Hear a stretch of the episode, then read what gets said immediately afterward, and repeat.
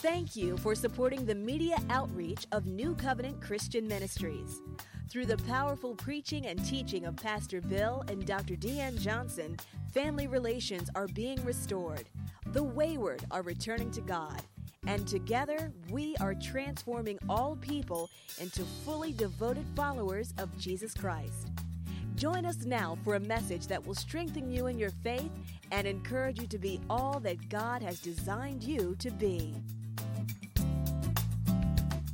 As we come to the close of on, on our series on reaching, I want to talk to us today from a very familiar passage of Scripture, uh, but I think maybe we will see it in a slightly different way. And that is, I want to talk to you from the thought God's heart for the lost. God's heart for the lost. If you're familiar with Luke chapter 15, you know that it opens with the Pharisees' criticism of Jesus' open association with known sinners and social outcasts. Isn't it amazing how the church still acts like that? And the chapter contains three different parables that each express the same sentiment. It talks about the anguish of losing, the effect of searching, and the joy of finding.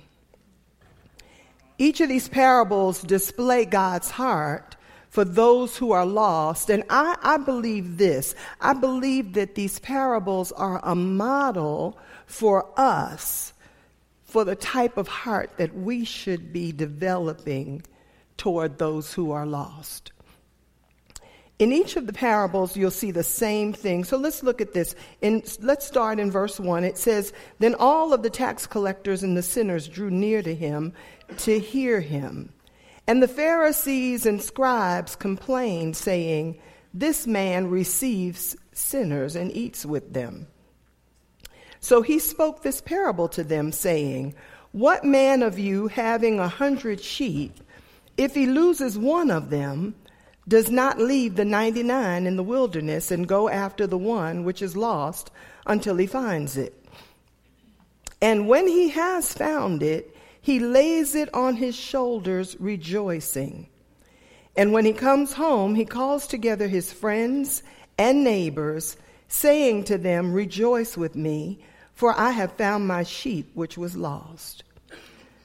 I say to you that likewise there will be more joy in heaven over one sinner who repents than over 99 just persons who need no repentance. So in these first verses, we see the heart of God as the heart of a shepherd. The heart of a shepherd. And you'll notice here a couple of things about that kind of heart. First of all, that heart turns its attention from the many in order to find the one. says the shepherd left the 99 to go after the one. And I don't know about you, but when I've read that in years past, I've thought, well, that just seems, you know, I, I appreciate that he's going after the one, but it seems like he's abandoning all the others. But Diane, I had to study it out. And when I did, I found out. See, what happened was shepherds would usually have all their sheep in one area. So there could be multiple shepherds carrying their sheep in an area. So a shepherd who lost one sheep when he was leaving the 99, he wasn't abandoning the 99. He trusted another shepherd to keep an eye on the rest of the flock while he went and found the one that was lost. So this, this heart, this is a heart that is willing to leave everything else and go and find the one. And it's also a heart that continues to search until it finds the one that was lost. Because you notice it says, what man of you having a hundred sheep, if he loses one of them, does not leave the 99 in the wilderness, look at this, and go after the one which is lost. How long does he go? Until he finds it. He continues to look until he finds that thing that was lost. I don't know if you've ever lost anything.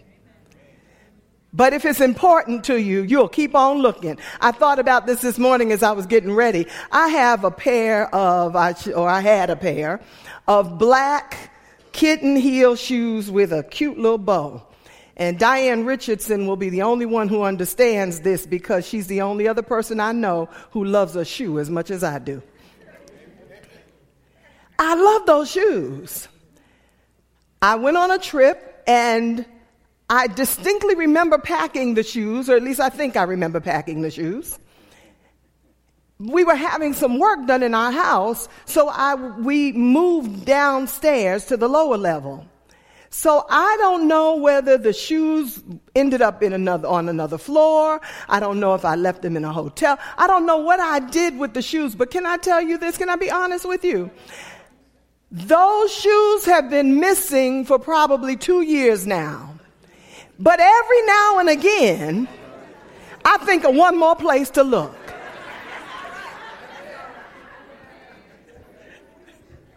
Somebody say you'll look for the lost. You care about it, so you continue to look until you find it. I'm convinced that one day I'm going to find those shoes. How much more our family members, those distant cousins that we only see at the family reunion, how much more will we continue to look until we find them? So that heart of a shepherd turns its attention from the many to find the one that's lost, and that heart of a shepherd continues to search until it's until it finds the one that's lost. And look at this. The heart of a shepherd positions itself to rescue the one that's lost. Why do you say that? Because the text says in verse 5, and when he has found it, he doesn't say, What did you do to get yourself out here? He doesn't snatch it and say, Get up and walk. The Bible says he lays it on his shoulders. Now you've got to understand this. Sheep that are lost, what tends to happen is they lay down helplessly. I read something, as a matter of fact, it said, lost sheep continue to bleat, calling for the rest of the sheep, while still aimlessly moving away from them. But when they discover that they cannot be found, they cannot find where they're lost from, they become helpless and hopeless and they just lay down, making themselves open to prey, making themselves open to anything that will come, a wolf, anything that will come to destroy them. So what happens is that the sheep, when he comes, he already knows, I'm sorry, the shepherd, when he comes, he already knows that the sheep refuses to move. The sheep knows that danger is around. The sheep knows that it could lose its life, but it refuses to move. So the shepherd, when he finds it, he doesn't beat the sheep. He doesn't speak ill of the sheep. He takes the sheep and positions himself so that he can carry the sheep. I wonder, because this is a picture of those who are lost outside. I wonder how many of us will ask God for a shepherd's heart that would be willing to see lost sheep who have become hopeless and helpless and have laid down knowing there's an enemy to come and get them, but have no energy to get themselves up. And we will not speak ill of them or tell them, What did you do to get yourself out in this mess? How did you get here? But rather position ourselves to carry them on our shoulders. Somebody say, I need the heart of a shepherd. And then the text goes on and it says, and then he calls for a celebration over finding the one that was lost. So, one of the expressions of God's heart for the lost is the heart of a shepherd, which means one of the expressions of our heart ought to be the heart of a shepherd. How many times do we drive by people on the street and we see not just their physical condition, because sometimes we make assumptions about people's spiritual conditions based upon their exterior conditions. But how many of you know there's some lost sheep sitting in boardrooms? There's some lost sheep in penthouses. There's some lost sheep in corporations, in corner offices, just like there's some lost sheep on the corner. There's some lost sheep in my family. There's some lost sheep in your family. How many of us are willing to say, God, give me a shepherd's heart? So that I, oh, my, my, my. Isn't it interesting?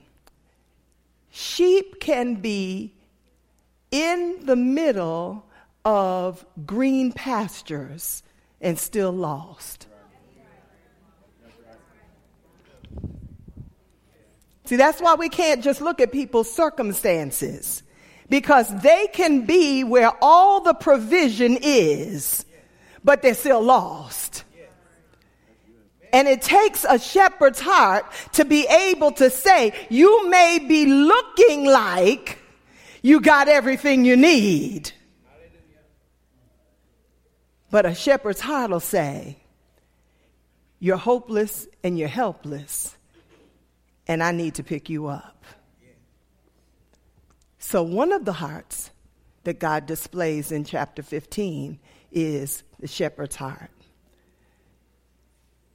The other heart that the, that the text shows us is what I call the heart of a covenant keeper. The heart of a covenant keeper. Look at verse 8. And I'm going to tell you right up front, I don't want to rush, so I may not do all three today. Would that be all right? That's the beauty. I tell my husband all the time, we're the pastors, we'll be here next week.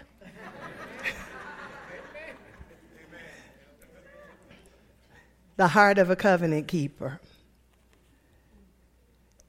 Verse 8 says, Or what woman, having ten silver coins, if she loses one coin, does not light a lamp sweep the house, and search carefully until she finds it. And when she has found it, she calls her friends and neighbors together, saying, Rejoice with me, for I have found the piece which, which I lost. Likewise, I say to you, there is joy in the presence of the angels of God over one sinner who repents. Now, you notice the first one was lost outside. This one is lost in the house. Mm-hmm. Yeah, this one is lost in the house. First of all, this heart recognizes the value of what is lost. It recognizes the value of what is lost. And I say that because the text says, What woman having 10 silver coins if she loses one, does not light a lamp, sweep the house, and search carefully until she finds it. now, some of us would say, well, if you got 10 and you lose one, come on, you got nine left. You're all right. And that's because we don't understand what those 10 coins meant. Typically, what happened was a woman who was married would be given a dowry of 10 coins that were strung around her neck. She would wear it around her neck to signify that she was married. So essentially, she loses one piece of this necklace. Now, y'all know I have a gazillion stories. I, I love my life, it always provides good preaching. this would be like losing a stone out of your engagement ring. I see women already going. she, now, you may not have the biggest diamond, but it's your diamond. Are you understanding? So you place a value on that because it's yours. Has nothing to do with what other people think. The value is placed on it because it belongs to you. She has lost something that is valuable to her. The truth of the matter is when you study this text out, those coins were not that valuable compared to overall money or coins but because it signified who she belonged to. when she lost one of them, the first thing she did was turn on the light. I believe God continues to turn on the light in our lives because other people may not find you to be all that valuable. But God says, I don't care that I've got thousands of them. You're the one I want. You're the one lost. And I'm going to turn on the light in your life to see everything that's going on so that I can find you.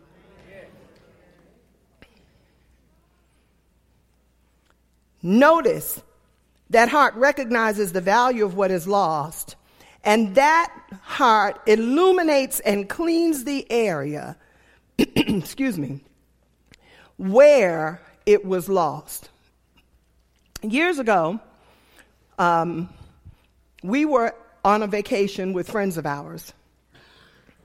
And I have these diamond stud earrings that I don't wear that often, but what I typically do is if I'm traveling or something, especially vacation, I put them in my ears so that I'll have earrings on all the time, but I don't have to bother carrying other jewelry. So I had my earrings on, and we're off on vacation. And I took them off, this particular time, I took them off to change into another pair of earrings, a pair of costume jewelry earrings. When I came back to put the earrings on, they were missing. They were missing at the hotel. Now, the significance was not that they were diamond earrings. The value of the earrings to me is that that was a gift from my husband for my first Mother's Day. So my baby was probably four months old, and that was what his gift was to me. From a financial standpoint, they weren't the biggest diamonds, and they probably could have been replaced. It wasn't that he couldn't replace them, but they had significant value to me. How many of you know that I didn't just say, oh, well, I sure hate that I lost them. My girlfriend and I, the, the couple that were traveling with us, my girlfriend and I turned on every light. In the bathroom where I left them, in the bedroom, we turned on every light everywhere. And we combed through everything. We pulled the covers off the bed. We were up underneath the bed. We continued to search everywhere until we found those earrings. My first inclination was, did the housekeeper steal my stuff?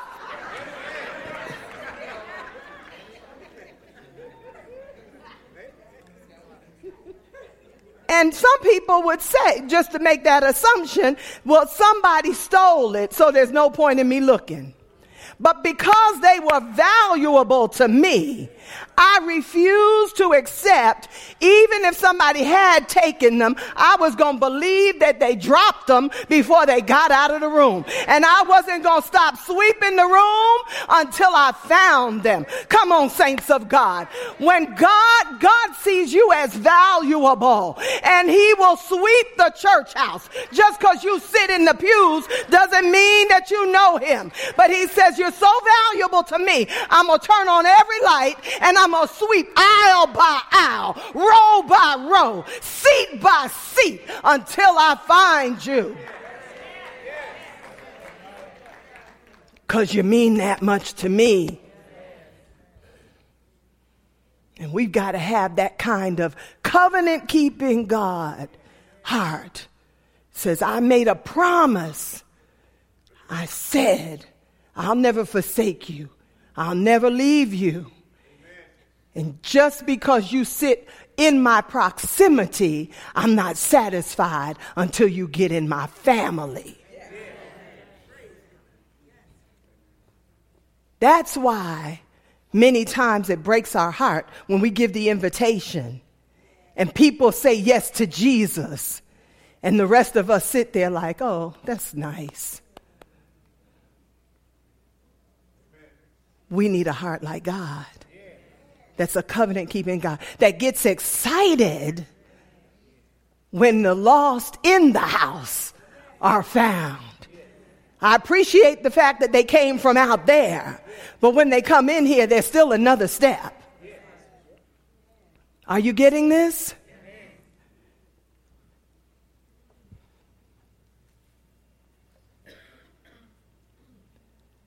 So the heart of a covenant keeper recognizes the value of what is lost, illuminates and cleans the area where it's been lost, and searches diligently for what was lost. I want you to think about this.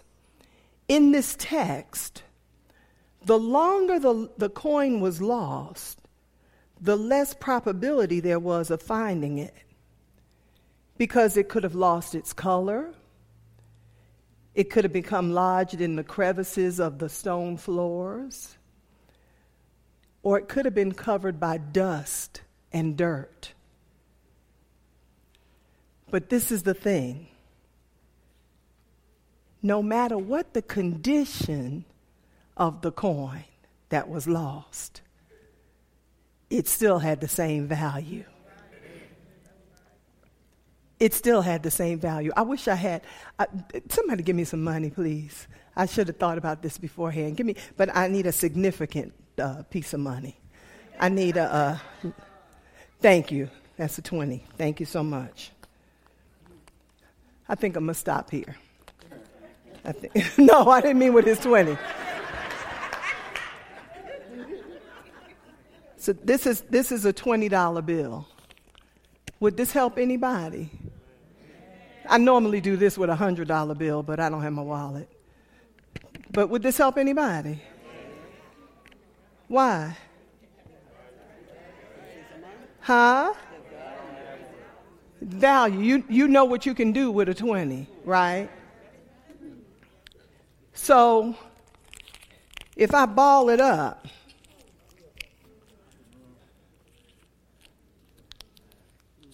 do you still want it? Why? Well, what, what if I what if I tear it in half?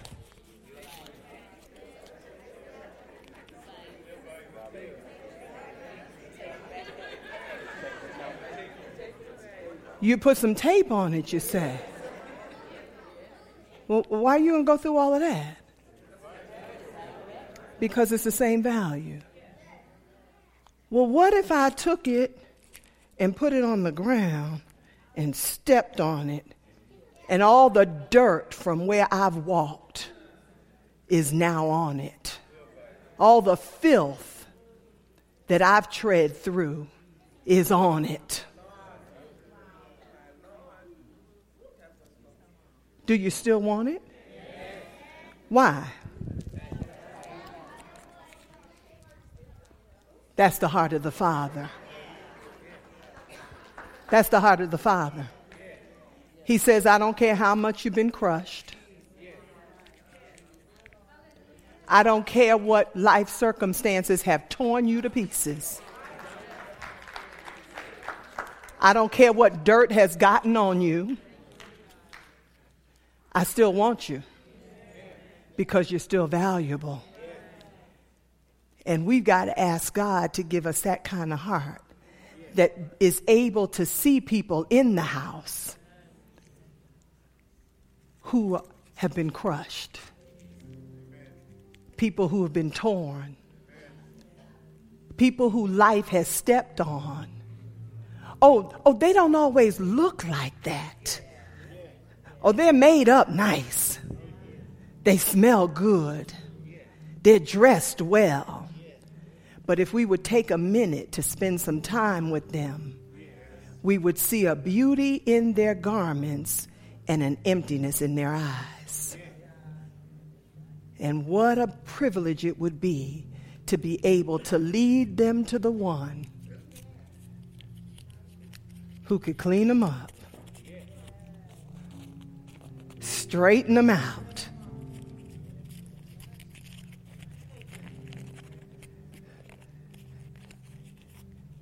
And put them back together again.